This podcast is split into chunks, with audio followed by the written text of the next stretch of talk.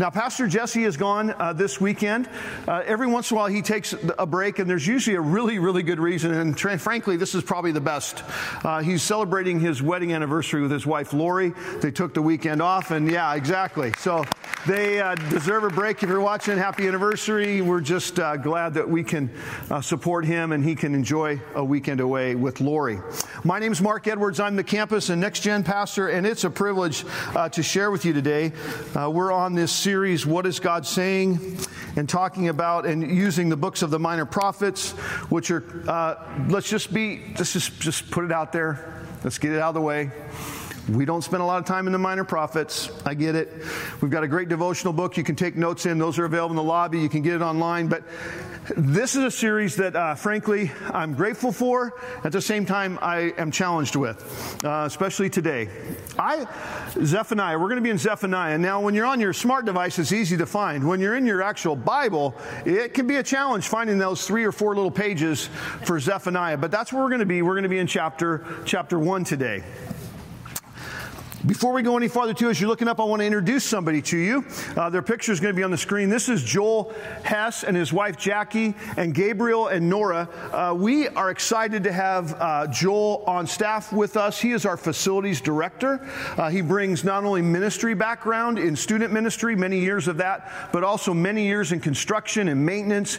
And uh, you may not see him all that often. He's not necessarily going to be here at every weekend service, but I'm telling you, we found God brought the right person that loves loves the Lord, has a serious commitment to this building, and so it's glad that we're glad to have him with us. Okay, Zephaniah chapter 1 before we read all of chapter one, we're going to read it all because it's the only chapter for the day. This is the topic for today. Uh, I just want to share something that just struck me about as I was preparing. You know, growing up as a kid uh, in the in the 70s, one of the biggest kind of type of movie that came out were these disaster movies. Now, some of you may never have seen them. It's okay. I'm a little bit older, but those of you who are my age or older or just into that type of movie, you would have seen these. These would be movies like um, Airport, and then all the years of the 70s of Airport they made after that. Uh, movies like The China Syndrome, Earthquake, The Towering Inferno. Now, in case you, I looked it up just to see if these were moneymaker movies because you think, oh, those were really big hits. Well, they had all the big stars of the day, and they made a whole lot of money. Now, that's not the point, but the reality was is people were looking to watch disaster movies. Don't know why. As a kid, my parents loved watching them. We would go to the theater. We would go to the drive-in for those of you younger, that's where you drive in your car, you park and you put the speaker on the window. It's quite an experience. They're hard to find now, drive in theaters, but they were kind of fun. Plus, when I got really freaked out over what I was watching on this humongous screen, I would just drop my head down behind the seat and it was good. Uh, or we'd watch them on TV after they came out, you know, a couple, three years later disaster movies. Uh, they, they had a certain premise that just kind of followed along. And the way it worked was the first 20 to 45 minutes, somewhere in there, actually 20 to 30, the movie would be all about somebody discovered something coming whether it was a tsunami, you know, a tidal wave with the Poseidon adventure, or if it was, uh, you know, a faulty uh, construction with the towering inferno. Like, I remember all these things. Like, I just remember these movies. Uh, there was always something that they would discover, and then they weren't sure if they were actually going to tell anybody about it, because there was always some kind of detrimental, you know, ripple from, oh, we can't open that building, or we can't change course, or we can't land early, or whatever. You know, it was always, so we're over the water, where are we going to land? You know, it was just this huge disaster coming. But the thing I really enjoyed about these movies was towards the end, although a lot of people lost their lives, let's just be real, at the end there was, there was this wonderful conclusion of we saved the plane, we saved most of the passengers, or we protected the world from, or the West Coast from California floating off into the ocean, or whatever it was whatever it was, there was a good ending. There was, there was some, some understanding and some discovery of someone's courage and determination. And, and so um, I just want to, I share all that with you to say Zephaniah is, we're only going to touch on the first, it's like the first 20 to 30 minutes of a disaster movie. We're not going to get to the good part. The good part, I think, you know, I think he worked it out this way, maybe. But, you know, Pastor Jesse's going to have the chapters two and three. But for me, we're going to be on the disaster part. Does that sound good? All right. And somehow, some way, God's going to bring something out of that for you and me today. Hmm, I'm not sure how last night went, but maybe today will be better. I don't know. We'll see. But before we read Zephaniah chapter 1, we're going to pray. Father, today is uh, your day another day that we get a chance to come together and worship you. Whether we're in this room or watching online, on social media, whatever it is. God, we, uh, we made a conscious choice to be together today.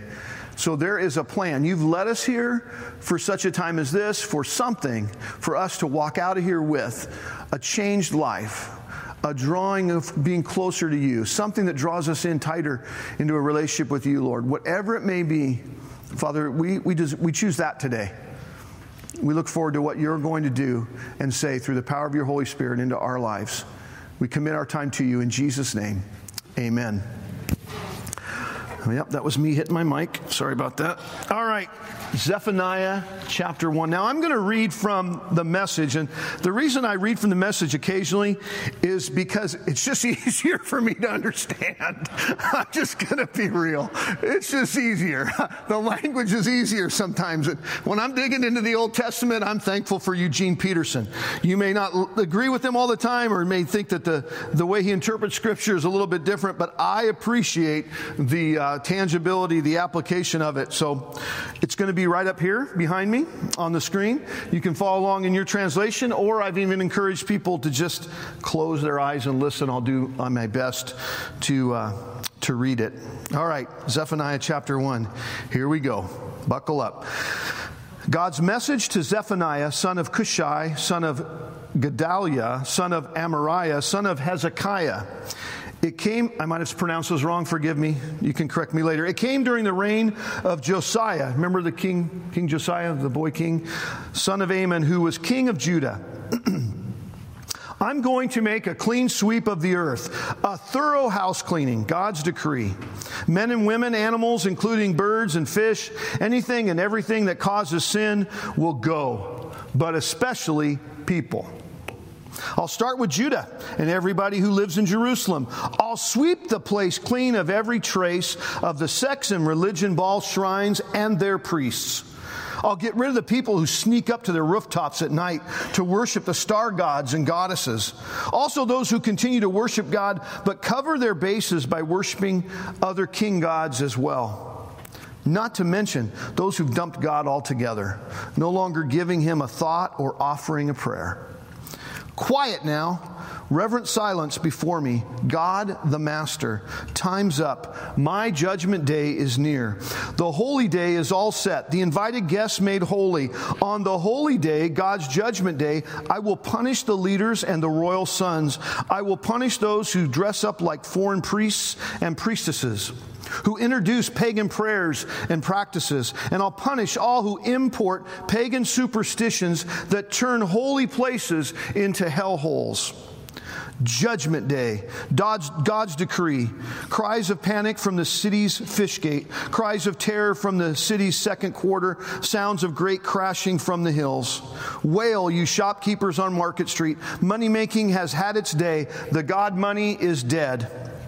On Judgment Day, I'll search through every closet and alley in Jerusalem. I'll find and punish those who are sitting it out, fat and lazy, amusing themselves and taking it easy, who think God doesn't do anything, good or bad. He isn't involved, so neither are we. But just wait. They'll lose everything they have money and house and land. They'll build a house and never move in. They'll plant vineyards and never taste the wine. A day of darkness at noon. The great judgment day of God is almost here. It's countdown time. Seven, six, five, four. Bitter and noisy cries on my judgment day, even strong men screaming for help. Judgment day is payday, my anger paid out a day of distress and anguish, a day of catastrophic doom, a day of darkness at noon, a day of black storm clouds, a day of blood curdling war cries as forts are assaulted, as defenses are smashed. I'll make things so bad they won't know what hit them.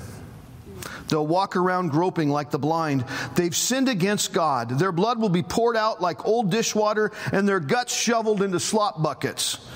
Don't plan on buying your way out. Your money is worthless for this. This is the day of God's judgment, my wrath. I care about sin with fiery passion, a fire to burn up the corrupted world, a wildfire finish to the corrupt, corrupting people. Disaster and judgment is on its way. It's on its way, and we can't even move for, farther to the good stuff. That just sets the tone of these three simple chapters. This first one, so much like a disaster movie in the first 20, 25 minutes. It's like, it's coming. The nuclear reactor is about to melt down. Should we tell anybody?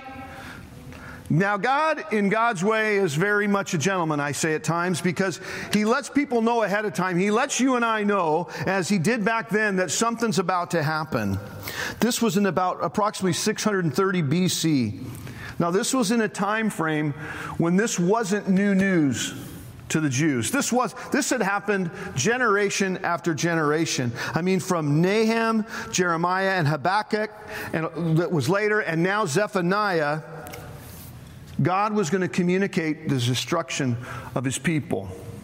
And it wasn't just going to be, hey, you know, I mean, try to picture it. I mean, that's a very intense passage, especially in the, in the message. But this destruction was obliteration. It was obliteration. It was from the Babylonians or other countries that would come in and take over. And when they came, they didn't come and say, hey, can you just kind of move out? We're just going to take over. No, they came in and just annihilated. That was God's plan. They came in and annihilated Jerusalem. Like they leveled it. They leveled it. And all the hillsides in Israel that you look and they're kind of barren, a lot of those weren't barren at the time, 3,000 years ago. They were lush. But they would come in and they would destroy everything. Now, I spent a little bit of time in Israel, and I was in Jerusalem. I was up at the, at the Wailing Wall.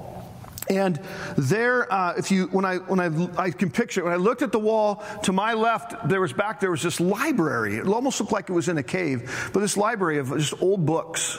And there were a lot of people in there reading and, and uh, worshiping and, and over on one spot, there is this, this hole in the ground, this square hole. It's about, I don't know, it's about probably three, four feet square. And it's just plexiglass. And I happen to walk over there, and, and it's kind of lit up, and I'm, I'm like, looking down. I'm like, that's a, that's, that's a deep hole. I mean, it was, I don't know, it was 100 feet, 200 feet. It was a long way down. And they had it lit all the way down as far as you could see. And the reason that was there was to remind the people that actually there was a sign that said at the bottom of this hole is the original ground level of Jerusalem. Because when people came in and destroyed it, when countries came in and armies came in and they did, just demolished everything, it just turned into rubble. And then they would build it back up. And then it would get demolished again and built back up and they would, you know, use a lot of the material was there and, and new material, but it was just that reality of how much they'd gone through. How much Jerusalem had experienced from time and time again, from decade to decade. And, and the, the, the, the trend was you're going to be destroyed, you're going to, be, you're going to run into exile for protection, and then later on you'll be called back. And God is saying it's about to happen again. It's about to happen again. Now, if you were to take the Old Testament like 1st and 2nd Kings and 1st and 2nd Chronicles, now, if you do it the way I did it, I just Googled it. I put in chronological order of the Old Testament. It's very helpful. you're, you're, reading stuff like, did, did, I read this before? Yep, you did. It's the same. It's just written differently. It's, put it in order. Put it in order, right? And um, that was the just the trend. That was the way it happened. People, Jerusalem, the Jews, God's chosen people, just kept messing up. Does that sound familiar? Just kept messing up. And God punished them. Why? Because He loved them. That doesn't maybe make sense on the front end, but it's His fiery passion. And they messed up. What did they do? Well, the scripture tells us, but in, in summary, what they did was they put something above God.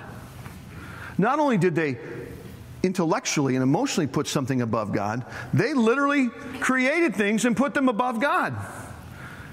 They disobeyed, they broke the first of 10 commandments the very first one the one that you know the first thing you say is generally generally pretty important right? God laid it out for them and they kept messing it up. The first commandment exodus chapter 20 verses 3 through 6 God tells him this You shall have no other gods before me. You shall not make for yourself an idol in the form of anything in heaven above, or on earth beneath, or in the waters below. You shall not bow down to them or worship them. For I, the Lord your God, am a jealous God punishing the children for the sin of the fathers to the third and fourth generations of those who hate me, but showing love to a thousand generations of those who love me and keep my commandments. This was at the core of why, once again, God, through his prophets, were saying, Judgment day is coming. It is coming. And when you look through and think about this passage, this was no different. I mean, to try to give you an idea, and just briefly, an idea of what people were doing at the time in Jerusalem and Israel, they, they weren't just like saying, Yeah, you know, I'm not going to go to the temple this week. It wasn't that simple. They were intentionally building, constructing idols and worshiping other gods. I mean, the Baal and um, uh, Asherah, these two male and female gods of the Canaanites, I mean, these were the two primary gods the God of power and, and the God of fertility. And, and the, what they believe, people believe, is that out of those two gods came a whole bunch of other gods. Hmm. Well, that's pretty exciting. But not only did they build these idols and worship them, these gods, but they also included them they just kind of morphed them in. They just kind of brought them in alongside Yahweh. They brought them in. So not only were they worshiping God in the temple, they were worshiping other gods in the temple. Now, can you picture that today? I mean, do you think God would be upset? I think so. I think he'd be pretty upset. Like, what are you doing? Did you forget what I've done for you? Again? And again? But that's what they were doing. I mean, they, and they, they were also just going up to the rooftops. Like in that area, I mean, the roofs were flat. So they climb up on the roofs and they were worshiping the stars. They were worshiping the sun. They were worshiping the earth. They were worshiping everything except the one who deserved the worship above all else. And so God said, It's time. It's time again to punish you for your disobedience, for your pride, for your sin.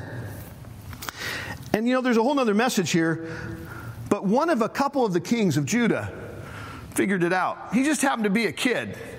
There's a message there. We're not going to go there. But King Josiah, he's like, well, that just makes sense. There shouldn't be anything else here. We should be getting rid of it. He's and he's here. Can you imagine this? I don't know. Was he ten? Eight. Eight. Thank you. There's a little eight-year-old. I got a granddaughter that's that age. I mean, there's this little kid going, and you need to get rid of that and that. You need to bring this back. This just doesn't look right. That stuff's got to go. Can you picture that? I can. Makes me smile. That'd be awesome. Uh, can you imagine a kid coming into church and going, uh, okay, I'm in charge, and this is going to go. We got, we're going to have popcorn at every service. Uh huh. Uh huh. Where's the Twizzlers? Right? I mean, can you imagine the changes? It'd be awesome. That's kind of why we're redecorating downstairs. We think it's kind of important that kids uh, are familiar with the environment and they love it and they're having fun in it. Went off track there. We're coming back, coming back. so they were working on it. There was a couple kings that were trying to fix it, but there was a whole lot more that were just ruining it. They were ruining it. It's what I would call a, a drifting, time and time again, a slow erosion of leadership. Little changes over time. Now, a little change over time can make a big difference, or it can make a big difference in the wrong way. Slow erosion. That's what was going on. That's the picture, okay? And then you're like, where are we going to get application out of this? This is, mm, mm. well, here's where I went with this. I'm thinking to myself, if I knew there was a change coming, or something was happening to me, I think I'd straighten up. I think I'd try to figure out what's most important. I think I'd reprioritize and prioritize my life around the things that matter, the values that I would think matter most, that would be the priority. So that's what we're going to talk about. There's a spot you can take notes. There's going to be a few questions I think that we can ask ourselves that help us realign. Because, you know, the, the truth is, Jesus is coming back. Regardless of whether this scripture was talking about the judgment of Israel then or the judgment of the earth, the world now coming up, Jesus is returning. And I'm so excited. How about you? The day is coming, and it can come like that, right? It can come like that. It will come like that. We're not going to get a lot of preparation. We've already been told. The preparation's already been laid out for us. We just don't know when. So, what should we be doing now? Should we just be sitting back going, eh, God is God. He's not good, He's not bad. Eh, I'll put other priorities first. I'll do these things. I'll, I'll focus on these things. You know, I got time. Oh, I'm sorry. I was probably supposed to go there. But the application of this is really important. So, we're going to ask a few questions to help us prioritize our lives. I'm just sharing with you how God spoke to me. Here they go. Here we go. I put my glasses back on so I can read my notes. Because you see, if you're not if you're not clear on what's important, your life gets a little complicated. If you're not sure what's most important and you're not focused on those things, there's things that happen. Meaning, you can get stressed out. There's a lot of tension. There's confusion in your life. There's those kind of things.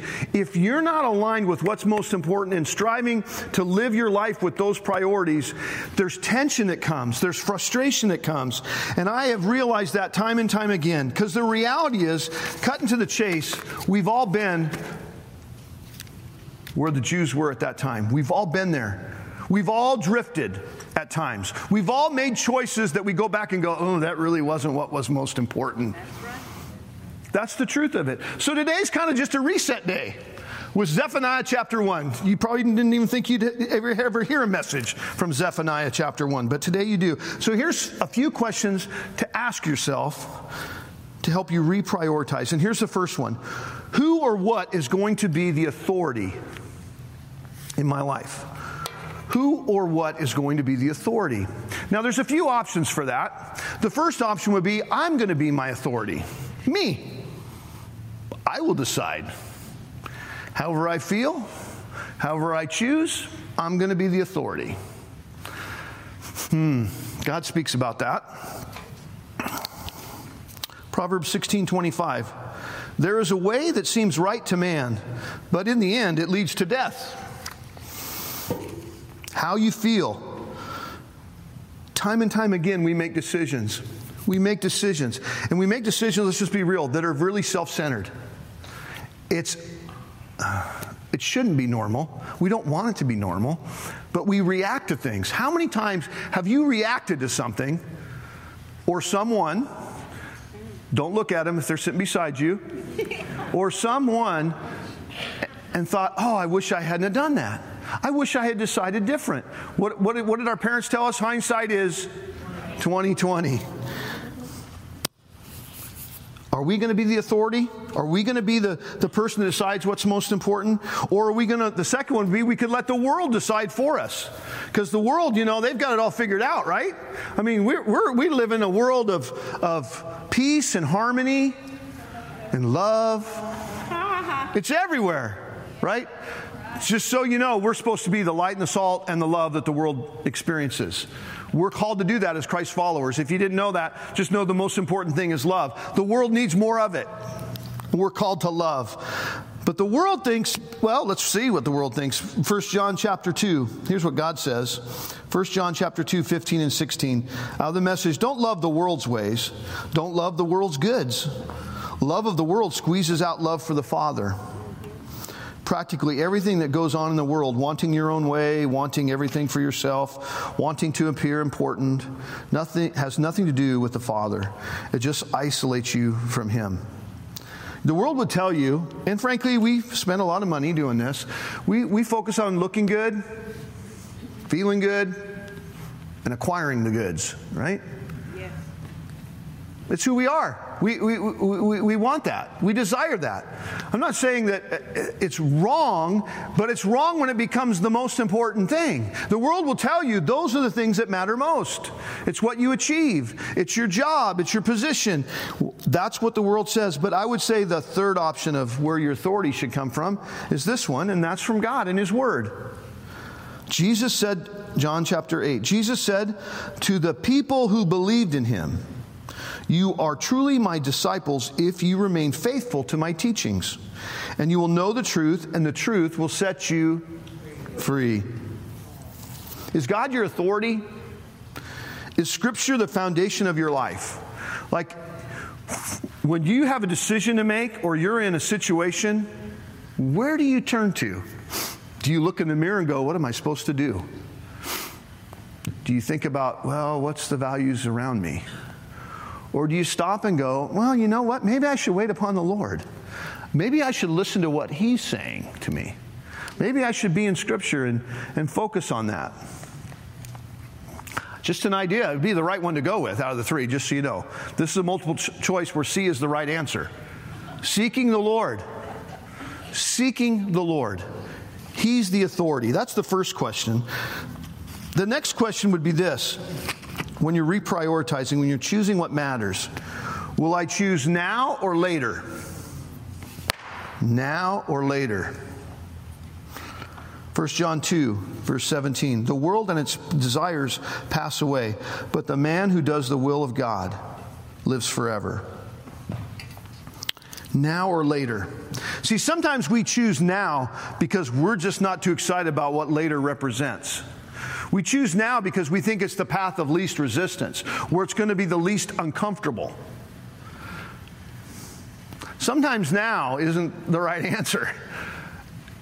You know, as we follow Jesus and we grow in that relationship with Him and, and, we learn how to respond appropriately, there are times, more often than not, because we're not real patient, are we, where later is better than now. It's better. And it's in those trials and in crisis where we realize that uh, maybe if I chose now, I wouldn't be going through this. No. No, you look in Scripture, uh, there's so many places in Scripture where later is better even though it's more painful. Look at Job. That, that man, that man went through everything. He struggled. He was in pain, physical, emotional, everything, and he continued to trust God no matter what no matter what. He knew later was better than now. He could have he could have made other decisions. He could have walked away. He could have pushed God away, but he continued to trust God. He continued to trust. Moses, Hebrews 11 25, Moses chose to be mistreated along with the people of God rather than to enjoy the pleasure of sin for a short time. Choosing later over now. Which is better? Will I choose now and the immediate gratification or later. See, later means I got my eyes set on heaven. Later means I know what's to come, that this world is temporary. Later means that there's something better. And that this life is preparation. This is the life where God helps us love better, helps us live with Him first, helps us keep Him first. By the power of His Holy Spirit, we get to, we get to choose later because later is better. Third question Will I choose what's easy or what's best? Easy's easy. Will I choose what's easy or what's best? Psalm 119:37 Turn my eyes from worthless things, preserve my life according to your word. There's the typo. Did they fix it? You did. God bless you. Thank you. We had a typo last night. That was it. Matthew 6, 19 through 20. Jesus said, Don't store up tre- treasures here on earth where they can erode away or may be stolen. Store them in heaven where they will never lose their value. You know, think about it. Think about it. Parenting. You, you could take the easy path with parenting, just give them what they want. Oh. Because they. I mean, King Josiah knew what he needed, what needed to be done. But for the most part, we love our kids so much that we are going to help them understand what's most important, right? Right. Yes, right. Grandparenting, that's a different thing. But parents.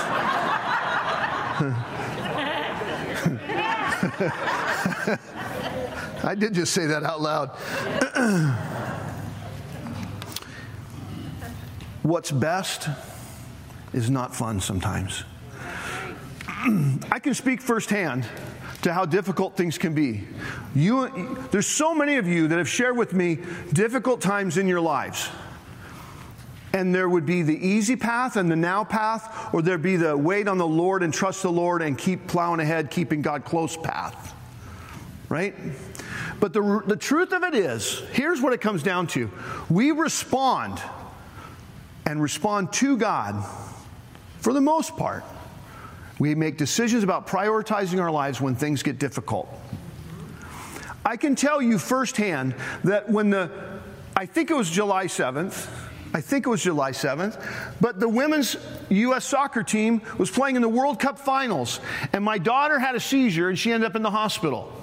And that night, when I looked at that computer screen in her room with our family there, and we looked at that screen and we saw what we saw about what was to come, and that that tumor was big, that cancer was big in her brain, and there was going to need to be surgery and treatment.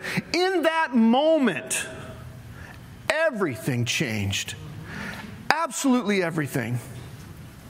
In crisis, we've got to be so close to Jesus, we turn towards Him and go, What really does matter? And not run from Him like He's punishing us. He's given us heaven, eternity with Him, beyond what we can imagine, with brand new bodies. Praise God. Praise God. But in that moment, in that moment, everything changed. I remember coming to church the first weekend back from, from um, I, don't, I don't even know if it was the first weekend back, but it was a weekend that was the first weekend my daughter had gone through surgery. She'd gone through treatment, started getting ready to start treatments. She'd had seizures. She was back in the hospital, and they got her, we got her home. Her husband got her home. She was looking, doing good. Everything was stabilized. She was home came in the building, think, oh, Jessica's home. We got here, and uh, I'm walking the building. I was by myself. I think my wife was home or with Jessica. And I'm coming in, and I, the phone rings. My phone rings. And I'm like, hello? She goes, it's my wife. I think my wife called me. She said, uh, Jessica wants everybody over at the house for pizza for dinner. All right? Now, I can tell you, I don't say this with I, I, say this kind of just as a confession more than anything else. Like, that was one of the very few times, and maybe even the first time in all years of ministry, where it was so clear, so clear that I wasn't going to be at church that night. I was standing in that lobby and I get this phone call and, and she's like, Jessica wants everybody over for pizza for dinner. I'm like, okay. I hang up and I'm, as I'm hanging up, I'm realizing I'm, I'm not staying. I'm going, right? And, but then the enemy's like, you know, kind of making you think, ah, oh, you know. And I could feel that coming on, but I'm like, my life has changed. Right? So I, I turn, I'm thinking, I need to go tell Jesse. And I turn, and there he is, standing right in front of me. He goes, What's going on? He go, I go, Jessica, I just got a call. Jessica wants everybody over to her house for dinner. He, he doesn't even hesitate. He looks at me and says, You need to go. And I'm like, that's right, God. That was the reinforcement I needed, right?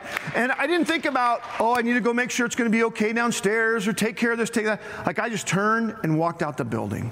Why? Because my priorities, my values had been readjusted, had been recalibrated. Everything had changed. And I was going to respond based on what's most important. How will you respond in times of crisis? How will you respond when things come? Because that's when we really do have the opportunity to make those adjustments. Priorities change. We get disciplined, we get pruned, we get challenged. What are you going through right now?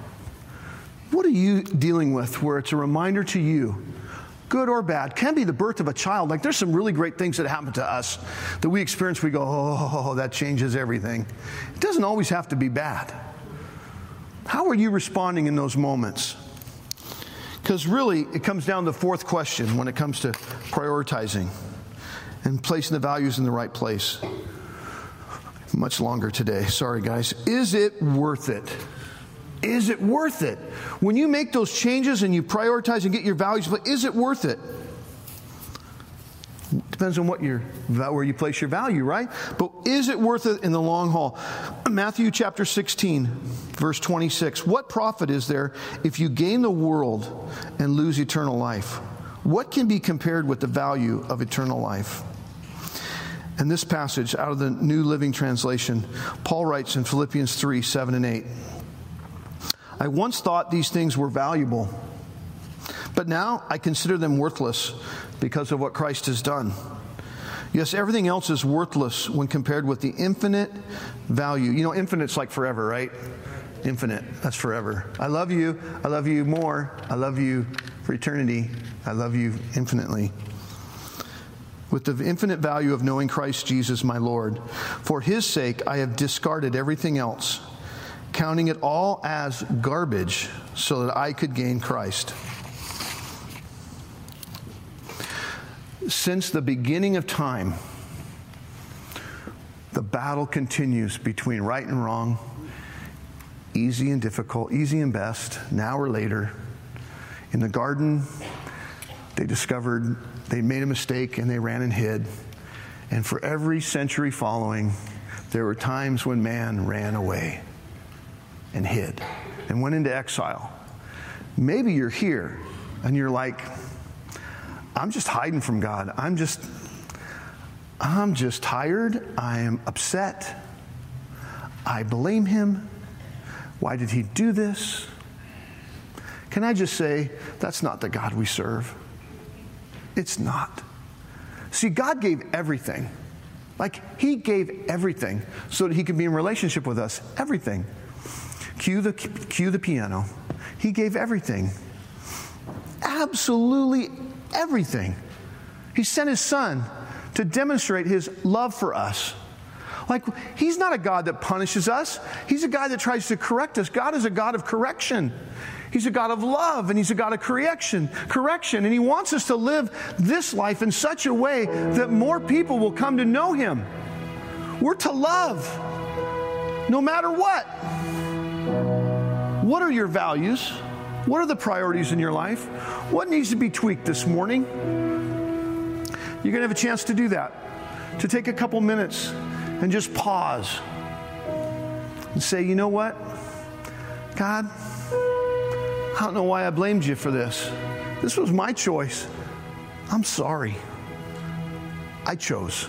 I chose now over best. I chose easy. I shouldn't have. I'm sorry. And if you're here, you're watching online, and you're like, man, I, I don't have a relationship with God. I didn't know God loved me that much. He does. He does. The truth is, we live this life on our terms most of the time, and it takes a lifetime to get closer and closer to live life on His terms, to trust Him no matter what, to put our faith in Him, to live for Him. And I would say today, this morning, I just want to tell you if you don't know Jesus Christ as your Lord and Savior, being a Christ follower isn't for wimps. It's not easy, but it's worth it.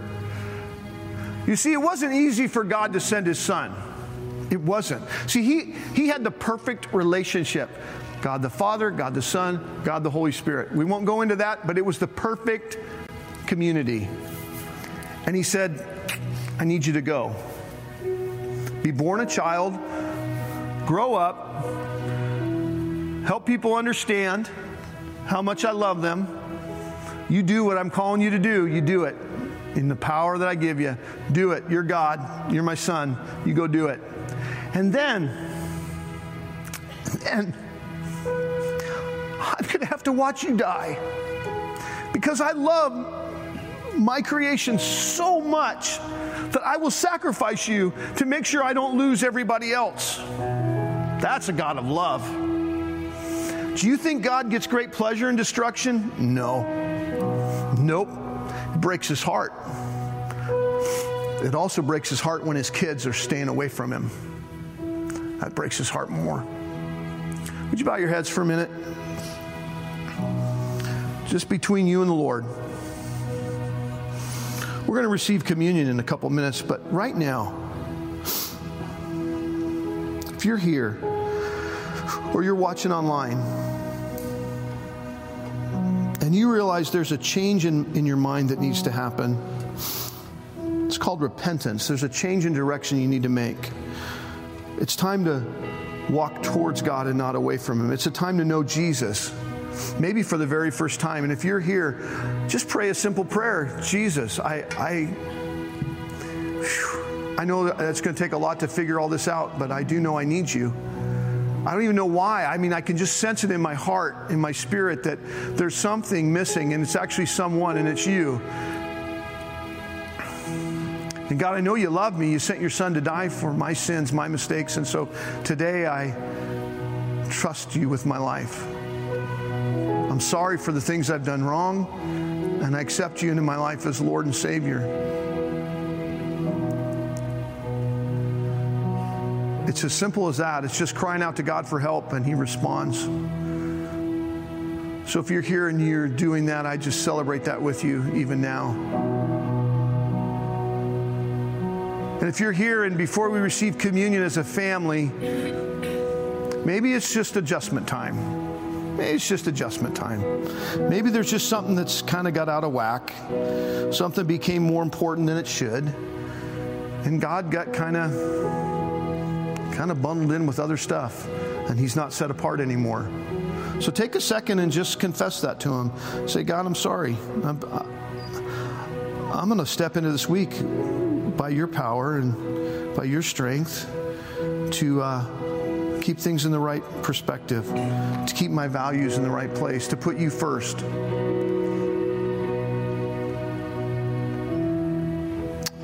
Thank you, Father, for your faithfulness, for your love for us. Thank you, Jesus, for what you've done for us.